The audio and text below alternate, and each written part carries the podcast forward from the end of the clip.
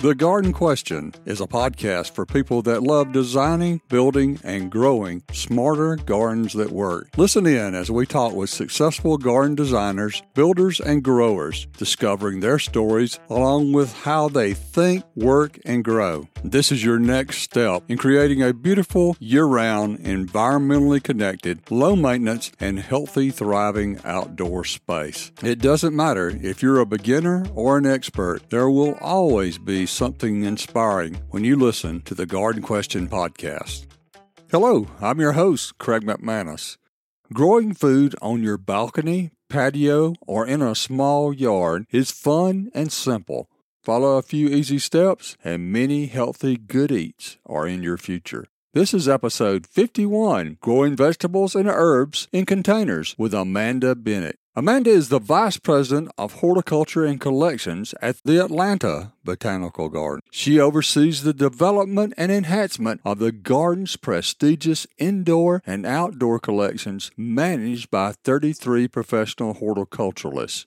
Since 2005, she has participated in many of the garden's design and construction projects. The garden's recurring art installations and special exhibits are horticulturally enhanced as her team develops many of the garden's special projects. Amanda oversees the landscape design and continuing execution of the master plan for the 30 acre garden, as well as the displays in the Fuqua Conservatory and Orchid Center. Amanda is often cited in local and national publications, featured on local and national radio and TV. She also has written for publications such as the Cactus and Succulent Journal and cited in Mother Earth News. Amanda earned a University of Georgia bachelor's degree in horticulture and completed an internship at Chicago Botanic Garden before joining the Atlanta Botanical Garden. Our talk with Amanda Bennett after this.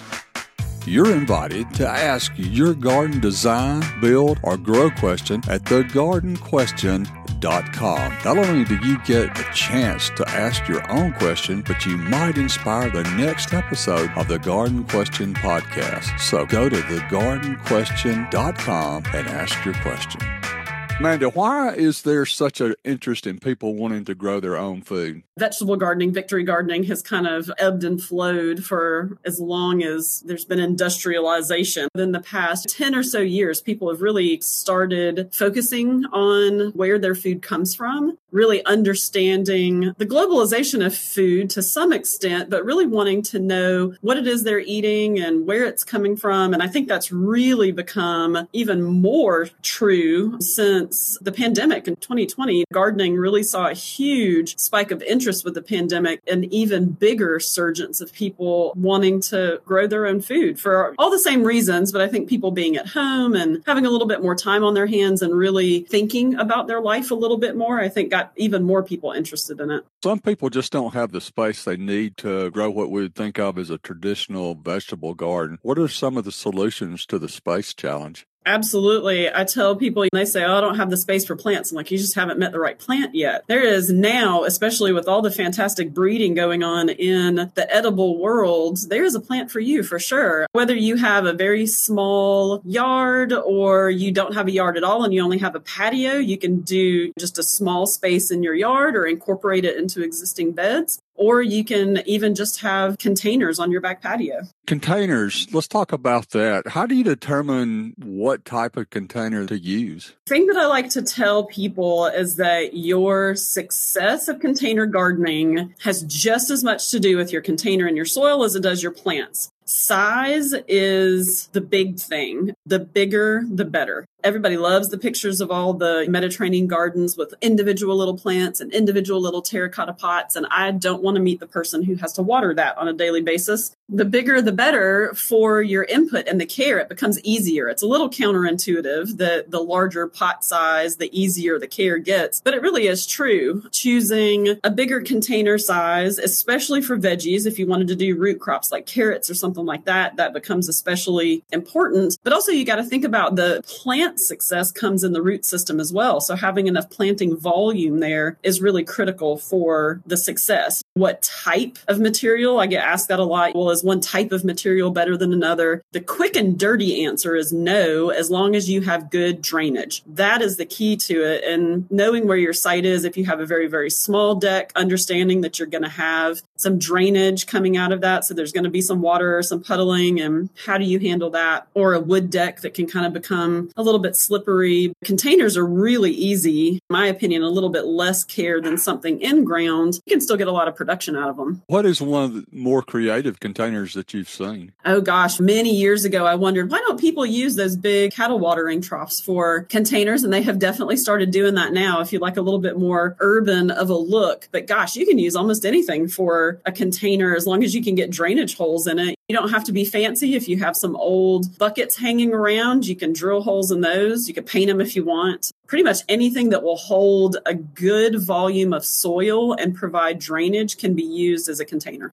let's just say you have a balcony on your townhouse or apartment and that's the, all the space you have to grow is there a way to multiply that space Absolutely. Yeah, you can do containers, especially for people who only have a balcony. Window boxes or kind of those railing boxes are an awesome way to utilize your space. Also, in containers, don't be afraid of adding trellises to be able to go up any of those ways of maximizing space is going to help you grow more and to produce more. And then even within that, there's little tricks because if you have full sun, grow a bean up a trellis, well, you can still grow lettuce kind of under it, tucked in the shade and extend your lettuce season. What do we need to look at when we're getting the soil to put in those containers? Especially if you are in a high rise or something like that, being able to get the soil to where you live is going to be a little bit tricky, but they have some great products out now now that are bagged where you can bring them in one at a time. Some of the soils that are out now are a little bit heavy. I would lean into some of the better brands of products. They tend to have a little bit better drainage. It's fine if you want to use one of products now that have the moisture holding capacity and you know you're not going to be able to water every single day or something like that. Some of those are really good.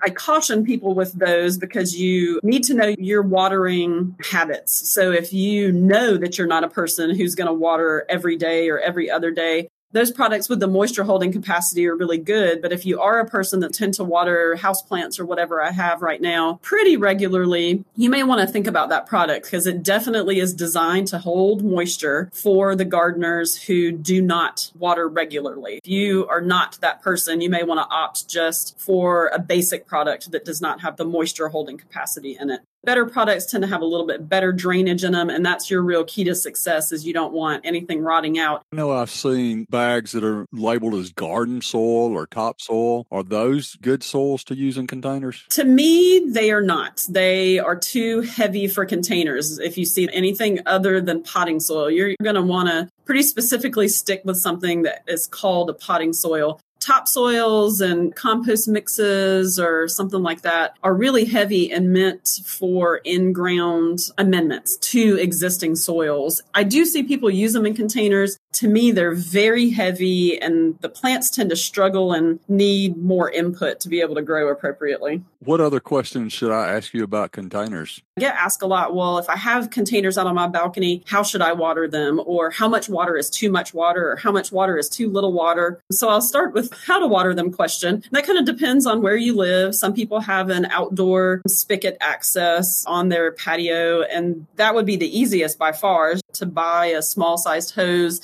I won't deny that I have watered many a thing with my thumb over the end of a hose, but buying something that kind of has a rain head on it is much better for the plants and the soil both. Or if you don't have that type of setup where you can hook in a hose directly then buying a watering can that has the rain type of head on it. I prefer the ones that you can take off and on because a lot of times no matter what you do something is going to get stuck in it. Being able to take it off and clean the little holes out is going to be better. And then how much water is too much water or too little water any type of gardening, you're going to have to pay attention to the watering. And the more you garden, the more you know the look of plants and when they need it or when they don't. Vegetables in general are very high water things. You know, you think about a tomato is very juicy, a lot of water. You think about squash, it has a lot of water when you cut it. So all of these things take a good bit of water input going into them. When you water, you want to water fairly slowly. You don't want to just kind of douse it down in 10 seconds and be done with it because if you were to stick your finger into that soil, you would be shocked at how little, very surface wet it is, but further down it is not that wet.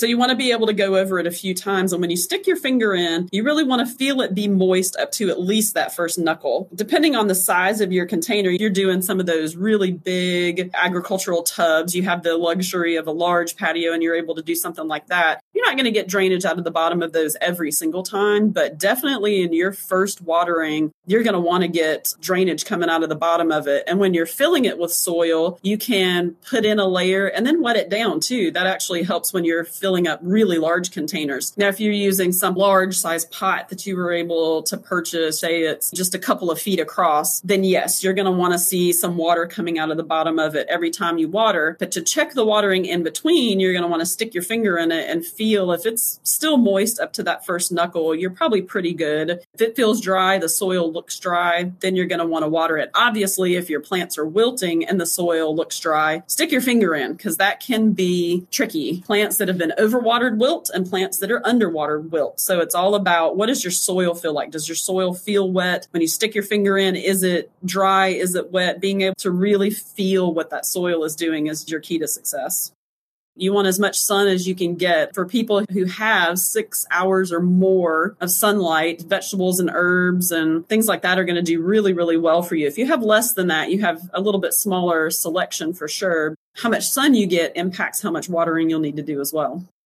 What about splashing soil back up on the plant when you're watering? Is that a good idea? Yeah, thanks for mentioning that. I'm always amused to see people doing such a great job at watering foliage. While the plants appreciate it to some degree, really their water absorption comes from their roots. So you want to get that watering head wherever the water is coming from down at the root level one to water in the roots which is really where the water absorption is happening Two, you don't want a lot of dirt splashback from the watering because even if you're buying potting media, which is supposedly sterilized, open air, you're going to have pests come in and a lot of stuff comes in the soil and having that splashback really ups how much pests or issues you're going to see. And it also just makes it harder to wash everything when at the end of the day, when you're harvesting it, you don't have as much soil splashback. It's just not as difficult to get it clean to eat it. I know so many homes today, outdoor spaces in the yards and all, we're very limited in those spaces. What are some good strategies for small yards to grow vegetables? Small yard growing, you don't have some of the challenges as people who live in a more urban environment. So getting soil or getting materials to your site might be a little bit easier, but you still may not just have a lot of space to deal with. I think in some respects, you're in a similar situation. Really, in a yard, you want a good proximity to your home because you're growing it to be able to eat with. Do you have a back deck or a back patio or some outdoor beds? I think a lot of people are afraid to mix in edible plants into existing plantings that they have. Herbs in particular mix really well into existing plantings. That's an easy way to do that. Where do you have some space, even a small amount of space, close in proximity where it's not out of the way to go harvest? Because your convenience and your time is a big factor in this as well. So what's easy for you to get to, large enough to be able to plant some things? And do you want to go through the time and expense of building a raised bed? Would you rather do containers or rather either cannibalize or mix it into beds that already exist around your home? So you're talking about just planting edibles in with your shrubs? Oh, yeah, for sure. Rosemary, especially in the South, is a perfectly hardy perennial for a number of years. There's several things that will live for a few years. And even if they don't, even if you just really love basil or I was going to say oregano, but oregano is hardy here too. There's lots of stuff. Cilantro will reseed itself, or you can just grow it as a seasonal. Even seasonal plants, herbs, or vegetables can be used in place of, say, an annual bed you have an annual bed kind of close to your back patio or back pool or something like that, switching that out for vegetables. If you know anything about vegetable plants, it's maybe a vision of them not looking the best in the world. I would strongly take issue with that and disagree with that. I think there's some really pretty ones out there and it can be really well done and taking the place of a seasonal container or seasonal bed. Could you give us some examples of that? Oh, sure. A lot of people, especially if you have kids, but even not if you have kids, a lot of people kind of like doing those themed type beds which I can't argue with. The pizza one was maybe the most popular and you know, the most kid oriented, but you can really easily plant tomato plants with basil, some oregano and other type parsley and things all in the same bed together. You kind of have your whole thing for a pizza right there together. Or if you're particularly inclined to cocktails, growing in a pot some mint with some pineapple sage there's some really beautiful combos that you can put together. I keep circling around to basil, especially in the summer. Basil is really pretty. There's some really nice ones. The Thai basil with the really large leaves are really popular in cooking. You can theme the beds kind of based on what you like. If you like eggplant parmesan, then you can plant eggplants and tomatoes and herbs together. Kind of be creative in what you like to eat. And that's another thing for people with both patios and back spaces when they're thinking about gardening in general, but especially edible gardening. What do you like? What do you like to eat? What makes you happy? Or what do you use a lot? What do you tend to find that you're buying at the grocery store? Because vegetables and herbs can be a bit pricey. It's a lot more economical to be able to walk out your door and get what you want rather than having to run to the grocery store every time. It's fun too. And it's super fun. I know. I walk out my door. I have an herb pot. I do grow cilantro in my garden, but I have an herb pot right outside my door where I have thyme, oregano, cilantro, and rosemary in it uh, because those are the ones that I use quite a bit when I cook. Just makes it easy. That's a good strategy for maximizing your production, isn't it? Yeah, I think people would be surprised how much yield you can get out of a relatively small space. You plant a couple of squash plants and you will have enough for yourself for sure, and probably a handful of neighbors for most of the summer till you get tired of it, like I did when I planted zucchini this past year. I just got tired of harvesting zucchini. Doesn't everybody? yeah, me and everybody I knew were enjoying zucchini for a long time. It's just one of those fun things. If you do have too much, go out and meet neighbors, give some away. And that's the fun part about gardening to me. You talk about the pass along and the heirloom kind of giveaway plants in the perennial realm. Vegetables are just as good for making friends as any other type of plant. You definitely can get a lot of yield out of a small space. You can harvest lettuce for a good bit of time. And then, like I mentioned before, if you have a container, we'll grow something that goes up a trellis, but also use that shade and the heat of summer to continue growing your lettuce. And you can keep reseeding stuff like that. You can really get a lot of produce out of a relatively small space, especially if it's something you like. And herbs are a great example of that. Is that an example of succession planting or is that something else? Yeah, that would be succession planting. Uh, lettuce is probably the most popular one for succession planting or radishes, some things that don't take very long to come to maturation, but you can do it with some other stuff too. Vegetables do kind of, especially as the heat of summer moves on, start to look a little bit unsightly or unkempt. If you have a tomato and you've harvested several off of it and it's just kind of starting to look a little bit bedraggled, well, maybe you should just go ahead and take it out and put a new one in because you're going to continue to get harvest through fall if you're planting a second round of stuff. Lettuce is a big one. Cilantro, you can also continuously crop cilantro. I love cilantro in the South because you can grow it in the summer or the winter if you continuously seed it. Lettuces in the shade, like we've already mentioned. Squash is another one. The plants themselves get too large for your space. Well, tear them out and start them again, and you can have a second round of them in the South. What about square foot gardening? How does that work into all this? Yeah, so square foot gardening, probably, I don't know, I lose track of time, but 15, maybe 20 years ago, square foot gardening was a big thing and still is a big thing, especially if you're trying to maximize your space. How much production you can get out of a square foot? Looking at a garden, literally like one little square foot. How many of those little square feet do you have and, and what you can fit in that? And I think you'd be really surprised because you also don't have to separate your peas and carrots. I like to kind of say it that way. If you have a row of lettuce, you can put in another row of radishes right beside it and another row of lettuce and another row of radishes. You can really maximize what you can get out of one little square foot of space. Like we've been talking about, grow beans up a trellis and you grow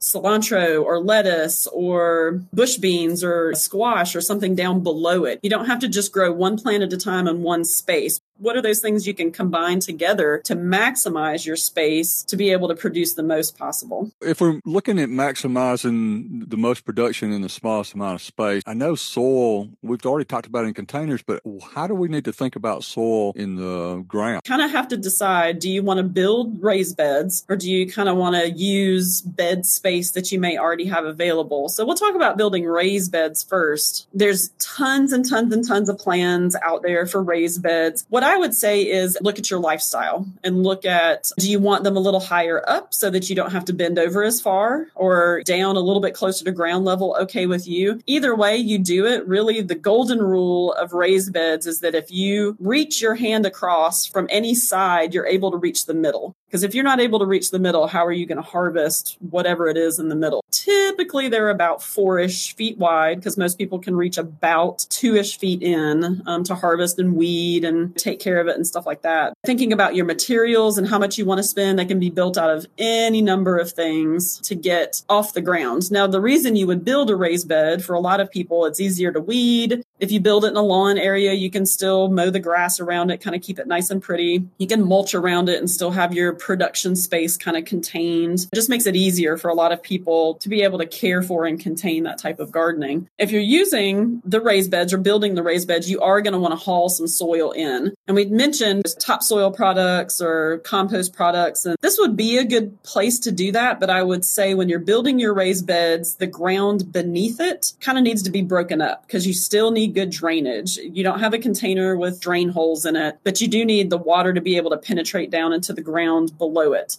I would still say really watch the product that you're using. If it's super heavy and kind of gloppy, when you put it out, it just kind of settles into this like mud pie type of layer. It's too heavy. Your roots are not going to want that. Roots need air and water movement to be able to grow. So using good quality products, but this would be a spot because it's larger with a more even surface area for that drainage. The topsoil products and the compost products are more appropriate for raised beds if you're utilizing bed space that you already have, say you are planting it between shrubs, you have a shrub bed that you just kind of want to tuck some stuff into, I'd look at how good that soil is. Kind of if you pull the mulch back and that soil seems nice and you can kind of pick it up and work your hands in it, then I'd say you're doing pretty all right. I always say getting a, a soil test from your local extension service is never a bad idea. Kind of give you a line on what you have. Also, I don't think it ever hurts to add a layer of compost to pretty much anything. Compost is one of the best things you can do for your garden and your plants, hands down. If you're using an annual bed, say you're not going to plant flowers, you'd rather plant vegetables there, compost adds a lot of nutrients and good microbes and things like that to the space to kind of refresh the soil matrix that's there before you plant those vegetable plants there. Yeah, I would think you want it well drained also, just like the container. Absolutely. Drainage is the key to planting life all the way around.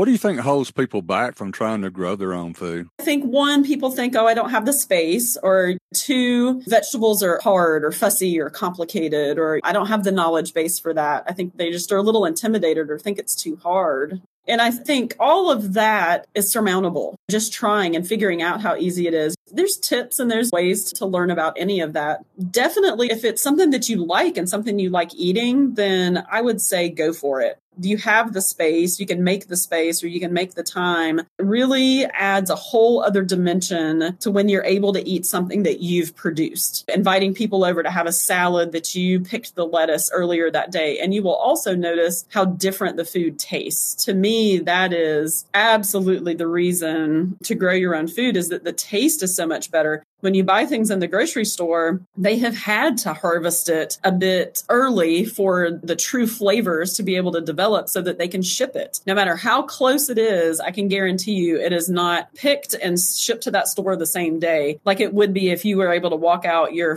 front door or back door, pick it and prepare it the same day. That has such a different flavor profile. Oh, yeah. Very good stuff. A lot better. So you don't have to be a pro to do this then? Uh, Oh, no. I think, you know, people let plants intimidate them in general. I have people all the time. It's like, oh, I have a black thumb. I can't do this. I'm like, you just haven't met the right plant yet.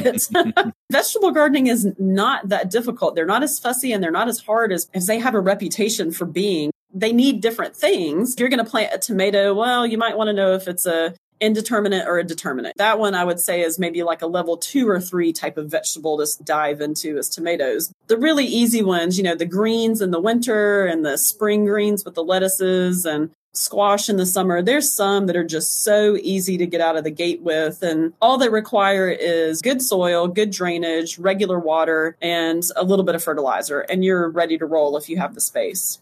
We're looking at the end of March, 1st of April here as we're recording. And I know people are thinking about vegetable gardens or maybe doing it for the first time. What is the essentials to get started on any site? No matter if you're looking at pots or you're looking at in bed or things like that, knowing what your season is. For some of us here in Atlanta, our frost date is April 15th. That's not true for everyone. So, kind of knowing in mind what your frost date is, but also knowing what vegetables and herbs do well in the different seasons. Different parts of the country can grow things differently. In Alaska, they can still grow cabbage in the middle of summer, whereas, you know, here in Atlanta, we could never do that. Knowing if it's a cool growing crop or a warm growing crop is your first place to start. What do you like to eat? And then kind of a next step is do you want to grow things from seed or do you just want to go out and buy your plants? You can do either. There's an expense either way. It's a little bit cheaper to do things from seed. Some people just don't want to have that wait time. They want to run out, they want to be able to plant their plants and see that, get them settled in and growing from a, a plant stage instead of growing them from seed, which is totally fine. It's a preference point. And how much time do you really want to spend on it? Of course, sunlight's important. What would be the minimum amount of sun? I think we've always talked a little bit about that. I generally say six hours or more. I think if you're under six hours, you really need to stop and think about what would do well with you in a low light situation. And, you know, there's a handful of things, not a ton, but a handful that would do well with a lower light situation. If you have six hours or more of sunlight, you can grow almost any vegetable or herb you would want to. What does it take to make a happy garden? a happy gardener. if you're really interested in it and you really want to do it, you're going to take that interest in it. You're going to look into it and really want to succeed. Planting from seeds, I would say the seed packet is the first place to start for some great information. As much as I love the internet, there is some really bad gardening advice out there. So don't just look at one source, look at a really, really trusted source. Rodale Gardening has been out there forever, looking into some really trusted sources for the information to get your feet wet and to learn how to do it. But if you have a, a thirst for it and you really want to do it, I think that's really what it takes to be successful. You'll figure it out and you'll find a way to make it work. And then I think seeing the literal fruits of your labor is just going to make it that much better and get you that much more excited. Coming up, more with Amanda. You're invited to engage with us on Instagram at the Garden Question Podcast.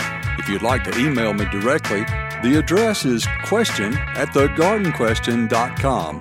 That's question at thegardenquestion.com. Please remember, your ratings and reviews are always appreciated. When I take seed from seed packet and I plant it, just end up with what seems like an overwhelming amount of seed, no matter how few I put down. How do you handle that? Yeah, so thinning of seeds is one of those things I talk to people about because they're like, I just don't want to throw away the seedlings. And I'm like, well, you don't have to. Take carrots, for example. If you're going to seed carrots, you can almost do all of this with a pencil, believe it or not. So you draw your little line with a pencil and you sprinkle your seed in and you kind of lightly cover it up. When those seedlings come up and they're maybe an inch, inch and a half out of the ground, that's the time to start thinning them because you want an individual carrot to have the space to develop into an actual carrot. When you're seeding them, skip a few rows beside it before seeding anything else because when you're transplanting, you can draw another little line, make a little hole with your pencil, and as you're lightly thinning those seeds, just transplant them into some of those little holes that you've made with the pencils, and you have three rows of carrots, whereas you started out maybe just seeding one row of carrots. That's a good strategy. I hadn't thought about that. All the little tips and tricks you learn from people who hate throwing away plants. yeah, yeah.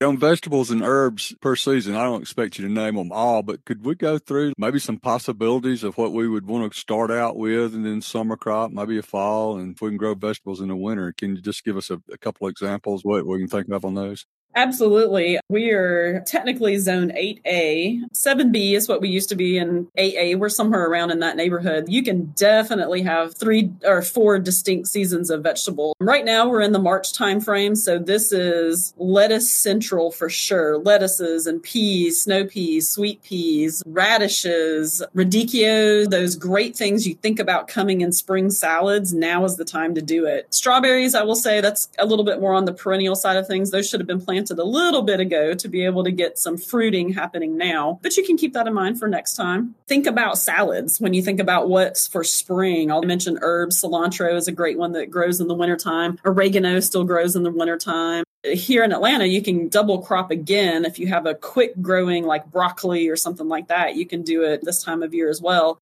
Moving into summer, everybody thinks about tomatoes. Um, my daughter is a huge fan of cherry tomatoes, so we always have cherry tomatoes at our house. Slicing tomatoes, Roma tomatoes, you know, you name it. There's a million different tomatoes out there. Squashes are a huge one. Cucumbers are really easy. To me, cucumbers are one of those great vining crops. You put it on a trellis. You get tons of cucumbers off of it for a little while, and then you rip the really ugly vine down and you plant another seed. You start it again, and you can kind of have the new generation of cucumbers all summer long. Peppers, love all kinds of peppers. Beans, don't be afraid of beans either. So there are some that are running beans, so you have to have a trellis for them, and then there are some bush beans. Do you want to snap beans? Do you just want green beans or do you want the shelling beans? Again, there's a bean out there for you no matter what. All of those are great kind of summer crops. And then headed into fall, you can again do a lot of the same type of lettuce greens, lettuces and things like that here in the South, like that slightly cooler temperatures doing a round of lettuce again. But for the most part, people kind of start gearing up for winter here in the fall. So you can plant your collards and turnips and cabbages. You can get a couple of succession of cabbages in. If you're a kale person, that's the time of year to do it as well. Radicchio, I, I, think I mentioned before, all of those real fancy kind of microgreen type things grow really well in the fall. So you can get a good harvest out of those before the freeze. Knowing your frost date is a huge one for fall and winter crops. The cole crops, all of the cabbages and the kales and collards and all those things, they will transition from fall into winter beautifully those tender things like the lettuce and the radicchios and stuff like that is pretty staunchly prior to frost. The frost will start to damage those. You get into winter and you kind of get all of those great greens. Fall and spring, you can do carrots again, um, especially if you want just baby carrots turning from winter into spring, I always plant potatoes around Valentine's Day. You can do a fall crop of potatoes if you can get your hands on them here in the South. You can do them September, October when it really starts to cool down and dig those, and then plant another crop of them again in February. So lots of stuff you can do. Don't be afraid of potatoes. I know I haven't mentioned those before, but you can do potatoes in containers as well. So don't let those scare you if you only have a little bit of patio space. Yeah, those are really easy to harvest, especially sweet potatoes. I've done that before. Oh, yeah. Sweet potato foliage is beautiful too. They have ornamental sweet potatoes out, so their foliage is really beautiful. And then being able to, to harvest those out of containers is super easy in early fall. We know that seasonality on certain plants is important. Are there any other keywords that we should be looking out for? If you're looking at packets or you're looking at things like patio, there's a whole series of stuff out right now that really literally has patio written either on the pot or on the tag. Those are meant to stay a little bit smaller. Whether you're doing square foot gardening or raised beds or containers, finding something that says patio. Pixie is another one or tiny you see baby out there, and that one can be a little tricky. You know, if you're talking about a baby watermelon, well, the vine is still going to be 20 feet long, but the watermelon's going to be little. So that one can be a little bit tricky, but you also see midget or dwarf, those types of words looking at how big that plant's going to get. But all of those words will lead you in the right direction of something that's going to stay a little bit smaller.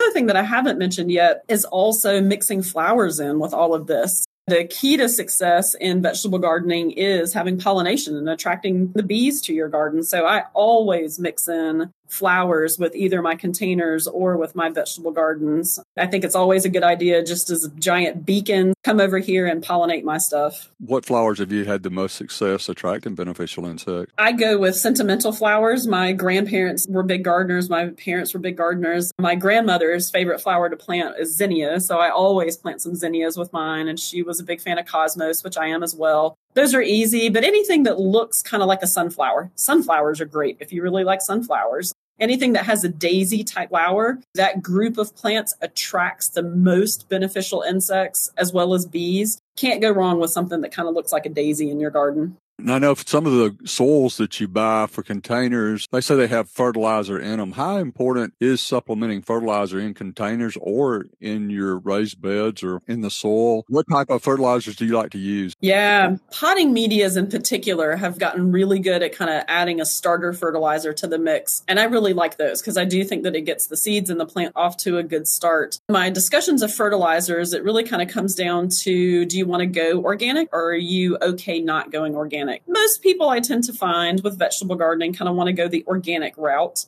And there's a lot of good products on the market right now for that. One of my favorites, but my husband's least favorite, is Garden Tone or Veggie Tone. It has a very distinct smell. It is organic, but you do have to be prepared for the smell. And you kind of just top dress that and lightly sprinkle it around the soil, around the vegetables, whether that be in a container or a raised bed. If you are in an apartment or a high rise uh, situation, be prepared for your neighbors to reach out to you on what that smell might be. There are a lot of other good products out there too. Blood meal and bone meal, which are granular that you sprinkle on, but you can opt for liquid fertilizers too. So as you're mixing up a watering can of stuff, you just look for a great organic liquid fertilizer. The difference between those, the liquid fertilizer is going to be a little bit more immediately available. The granular stuff is going to take a little bit longer to dissipate. Either way, I highly recommend fertilizing vegetables. You get a lot with your soil, you get a lot with the water, but fertilization is really, you know, a lot of people take vitamins every day, or you try to make sure that you eat healthy to be able to get all of those vitamins and nutrients that you need. It's no different. You're doing the exact same thing for the plants. And when they're spending all of their energy producing these beautiful fruits and vegetables for you, they just kind of need some of that supplemental help to continue producing and staying healthy. Should we expect to have a pest challenge? I always expect pest challenges. I've been gardening too long to know better. And you know what? It's okay. It's going to happen cooler crops, you're always going to have aphids. They hang out under your leaves. Squash vine borer will eventually find its way to your garden. And you'll notice your plants are wilty no matter if the watering's perfect, but you look down and you kind of see a little bit of a hole in the stem. And it's going to happen. By and large, if you're really switching out your plant and the seasonality and kind of bagging them or composting them correctly, you're not going to have a huge issue, especially if you're planting flowers with it and you're able to attract beneficial insects to help help offset some of that pest presence that's there. What I will say is you might have some presence of pests there, but if you keep your plants healthy, they're much less likely to have an issue with pests than if you're neglecting them or they don't have enough fertilization or enough water and they're stressed out. Those stress signals attract pests and they're going to come flock to those plants if they're stressed out keeping the plants healthy really helps cut down on the pests no matter what. What do you wish people would do differently when designing, building, or growing a garden? They just wouldn't be afraid to try new things. If you see stuff in the grocery store and find that you like it or you're interested in it, well, look it up and try it. I will say with gardening, there is also some small rules to keep in mind. You don't want to plant potatoes in the exact same place that you have just planted tomatoes. Looking into the seasonality and the crop rotation, especially if you're getting into vegetables, will help you with your success. By and large, I just think if you like it, if it looks interesting, try it. You never know till you try it. And when you're growing it yourself, it's going to taste much different. I also challenge people that if you've said, I don't like squash, grow it yourself and see, do you really not like squash or do you really not like what you have been able to find in the store until now? Yeah, I do that with one of my daughters. She doesn't like tomatoes. And I think it's because she never really has eaten a peak from the vine. A good one. Tomato, a good one. Yeah. Totally, totally different. I'm not downing grocery stores by any stretch. Gives you everything you want at your fingertips. Tomatoes is definitely one of those that's very, very, very disappointing. if you just get a beautiful red globe that has zero flavor, if you grow your own, you'll never be in that boat. Yeah, especially if you remember those tomato sandwiches you had back in the summers when you were kids. Ooh, yeah. White bread, mayonnaise, tomato, that's all you need. Yep. I could eat those every day. That's right. I even had a party one time and that's all we had was tomato sandwiches. It was a tomato sandwich party. That's my kind of party right there. no doubt you have kids, my daughter has grown up being able to go out into our front yard and pick cherry tomatoes whenever she wants. And she loves cherry tomatoes. Getting kids into it, it's amazing what they will eat when they see it growing and they're able to get their hands on it and help. My son, not a huge vegetable eater, loves salad because he loves going out and helping harvest the lettuce. Getting the kids involved really opens their eyes to different things and how things taste differently when you're growing it too. I know at the uh, Atlanta Botanical Garden, y'all really get kids kids involved with your kids' garden, but you've also got edible gardens there too. Could you talk a little bit about those and the Atlanta Botanical Garden? Yes, absolutely. We do have two opportunities for seeing edible gardening, both with opportunities for kids. Our children's garden has a vegetable area, and in that area, we really try to do things that are really recognizable to families. You'll go in and you'll instantly really be able to recognize what those vegetables and herbs and, and fruits are that are growing there.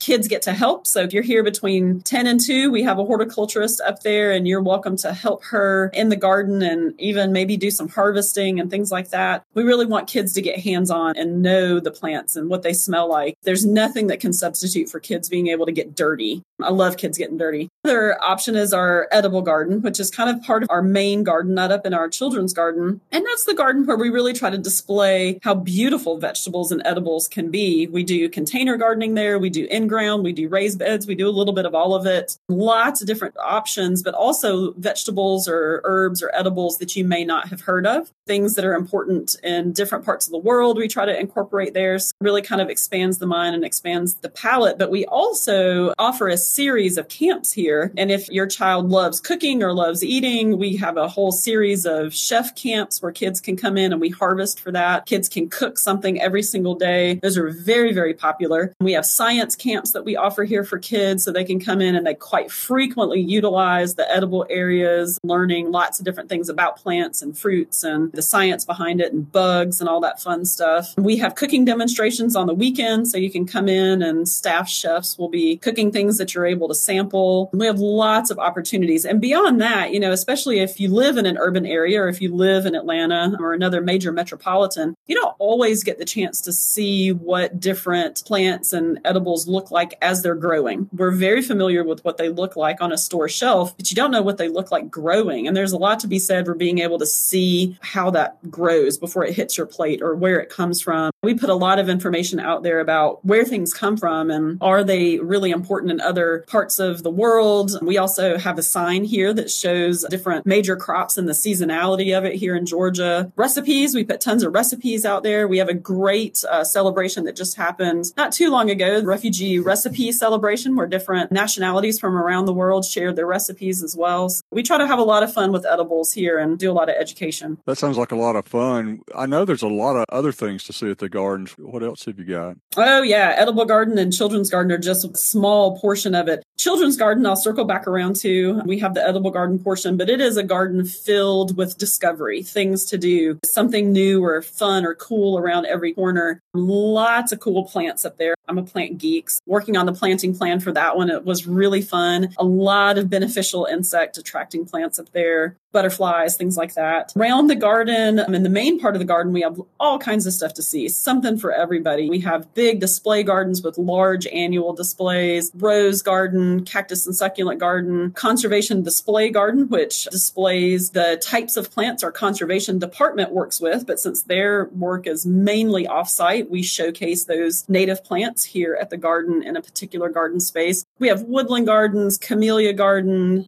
we really try to hit all the highlights. We have a plant collections policy that kind of guides what plants we do and don't grow here. And we have specific collections of things. And some of those big ones that people will be very familiar with are maples, magnolias, native rhododendrons, the native azaleas are about to go into bloom here, hydrangeas, lots of trees, lots of shrubs on display here for people to see. What else is going on in the garden? I would also say we put a lot, a lot of stuff out there on our website, but very particularly on social media. So if people want to kind of keep up with us, and keep up with what we're doing and different opportunities, they should definitely tune in to our social media outlet. We put out their videos on what's going on over here or plant care videos. We do also teach a series of classes. So if people are really interested in this, we do teach vegetable gardening and vegetable container gardening so they can come take a class with us. Just coming in, enjoying it and gathering ideas, tuning into the social media, they're going to get a lot from us.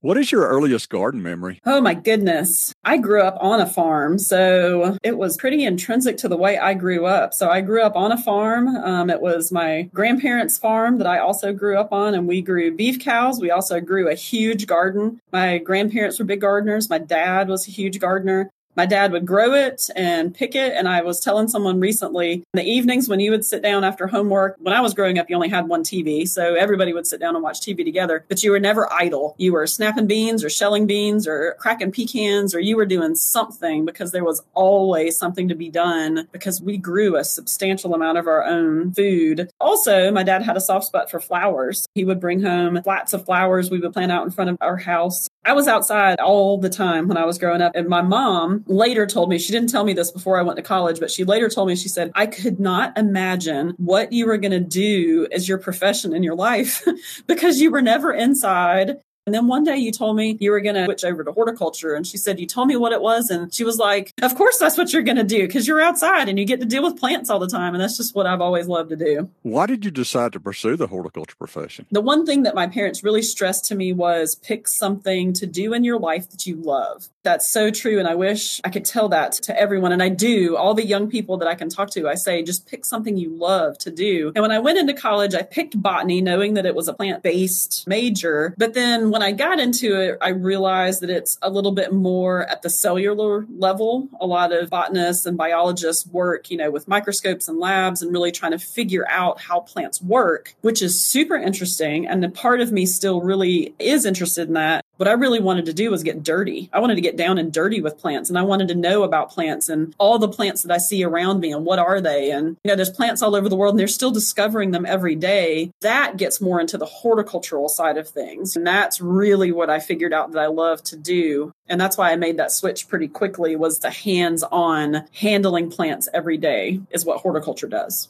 Do you have a funny plant story for us or garden story? This still makes me chuckle even today. When I started here at the garden, I was fresh out of school. I graduated UGA, degree in horticulture. The next month started here at the Atlanta Botanical Garden. I walk around with my boss and he gives me my first set of gardens to take care of. The different gardens that are here are assigned to different people. Walking around, showing me all the different gardens that I have to take care of. And the very last one that he takes me to is our cactus and succulent garden. Distinctly remember looking at that garden, and not only was it the cactus and succulent garden, but it was a garden that had been kind of off display for a while for the construction of our orchid center. We put display labels on things so people know what they are, and those display labels were just kind of strewn across the garden was a little bit disheveled, a little bit unkempt. We were getting ready to reopen that part of the garden. He's introducing this garden to me, and I'm looking at this, a native Georgia girl who just graduated from the University of Georgia. Was like, they do not teach these plants at Georgia. I never once had an ID course on anything that had to do with the succulent. So that was a real life moment of welcome to work. And I got to teach myself an entire set of plants to get this garden back up and running for public viewing real quick. Did you ever get a chance to meet Dr. Gordon Barra? You know, I barely missed him. So many of our cactus and succulents came from him. And I started here at the garden when he was quite elderly and I never got the chance to meet him, but I have handled countless ones of his plant. Everything I know about him, he was a pretty phenomenal person. Yeah, he's actually my neighbor. Oh, cool. When I had a garden center, he would bring plants up for me to sell at the garden center on consignment. Inevitably, really, really cool succulents of some description. Yeah, he would be telling me about it and it'd just be totally over my head. yep, I have read his name many, many, many times in teaching myself that set of plants. In your professional career, who's been your biggest influencer? Oh, God. You know, our f- director of horticulture here at the Atlanta location for many years was Mildred Fockele. She's still with us. She is the director of our Gainesville garden. Her plant knowledge and having worked for her for so many years and how I just picked up so much from her. And I think it's pretty phenomenal took classes from Dr. Dirr and Dr. Armitage and some of the legends. And it's hard to not come away from being taught with such phenomenal plant people and just not still be in awe of their excitement, enthusiasm, and knowledge this many years later. What is your most valuable garden mistake? Ooh, valuable garden mistake. I may have killed more plants than some people have grown. You're not gardening unless uh, you're killing plants, right? I was just about to say, you're not gardening until you're killing plants, figuring things out. I will say it's taken me many, many years to figure out if I really want to grow something that's a little bit more unusual, take the time to learn about the plant first. Plants are very much individuals. They come from a place, they come from a soil, they come from an environment learning about that first has helped me become a much more successful gardener and what I like growing even down to some things that we take for granted, gardens that you see around here, it still helps to know where these plants are from and what those conditions are to increase that success and the beauty of that plant. What have you recently learned that you didn't know regarding horticulture? Conservation biological controls. That term I was not familiar with until recently, although I figured out, much to my joy, that I have been doing that for most of my gardening, professional and unprofessional gardening career seeing that term come to life and how much interest it is in it now, where we're welcoming in the ecosystem of how things work into our gardens and facilitating that, attracting beneficial insects to kill the, the quote unquote bad insects or having a threshold of those bad insects understanding that caterpillars are going to eat down our fennel every year and things like that to me, that's been really exciting to kind of see the formation of that concept become a little bit more formalized and what it is and how many people are interested in it really excites me. I'd like for you to complete this statement. In my garden, I have. My garden at home is a relatively new garden. We just moved a couple years ago and I brought nothing with me. So in my garden right now, I have the plants that I have missed from my previous gardens. That's where I've started. What have I thought about and what have I decided I really can't live without? That's where I've started with my garden at home. Well, what are they? you can't leave us hanging. it's funny because I immediately out of the gate started with vegetable gardening. Um, I planted fruit trees and I I made my husband plow up a, a much too large garden plot and all of our neighbors very well fed out of. So I started there. And in the ornamental realm, hydrangea snowflake, I really missed that from our previous house. Um, a beautiful dissected Japanese maple. I have, of course, an agave from my acquired taste of succulents, I should say. Those are big ones. And, you know, and I've, I've ventured into some other stuff recently. I did add a couple of hydrangeas and Um, I was very reluctant on roses, but I really figured out there was a rose that I really loved and missed. And then some old fashioned pass along plants from both my parents' garden and my in law's garden, gotten cuttings and divisions of some of those because I do think that having such deep gardening and farming roots on both sides of our family is really important to me to represent in our garden. So I have good old hibiscus, a couple different kinds from my mother in law, and camellia from my parents' house, things like that. Yeah, plant a whole memories. See a certain plant, it reminds you of a certain time. Exactly. I have a picture in my house of my grandparents sitting in front of their vegetable garden, which is lined at their fence with zinnias, and reminds me of that picture every time I walk out to my vegetable garden. And my daughter every year helps me plant zinnias, and it just brings it all together to me. It's such a happy thought and memory. What are you applying to your garden this year that you learned last year? Well, it wasn't that I learned last year. I was still building my in ground vegetable garden. Weeds are your number one nemesis. Vegetable garden like mine. Back around to the good old tried and true method of weed suppression with newspapers and hay. Probably within the next weekend or two, I'll be getting my beds ready. Do you have an all time favorite plant? That's a hard one for a professional horticulturist. My goodness. All time favorite plant. Gosh, I'd probably have to break it down by type. Give us a couple. Gosh, with bulbs, I was recently dealing with rain lilies. That's actually one of my favorite bulbs of all time. I've been talking about zinnias. I actually do think, as far as annual concerns, zinnias are a favorite. They have such great memories for me. And good old hibiscus, good old fashioned style hibiscus. Those also have a pretty special place in my heart. Big pink flowers. You really can't beat it as far as something like quintessentially Southern and in so many of our older relatives' gardens. That one has a good memory for me as well. As far as trees, I love white oak. The stature of the tree, the shaggy looking bark, the shape of the leaf. As far as oaks are concerned, or even hardwood trees in general, a white oak, I will take over almost any of them. My favorite tree here at the garden is probably our most iconic tree, which is our Dawn redwood, which is right outside of our edible garden. You know, the teardrop shape all the way down to the, the story of that's a plant that was thought to be extinct up until the 50s or 60s when it was found in a remote area on a mountainside in China. It shows you the resiliency and, and the, the beauty and the wonder of the plant world. Every time I think I learned a new plant that can't top the next one, I learn about another one or a plant thought to be extinct and then they find it somewhere and it's just the plant world world never ceases to amaze me. Amanda, tell us how people may connect with you. Absolutely. The Atlanta Botanical Garden has a large presence on both Facebook and Instagram. We also do Twitter, but you can mainly find us on Facebook and Instagram, Atlanta Botanical Garden. We also have our website, atlantabg.org. This has been episode 51 Growing Vegetables and Herbs in Containers with Amanda Bennett. Thank you, Amanda. You're awesome. The goal is that every episode is valuable and well worth your time.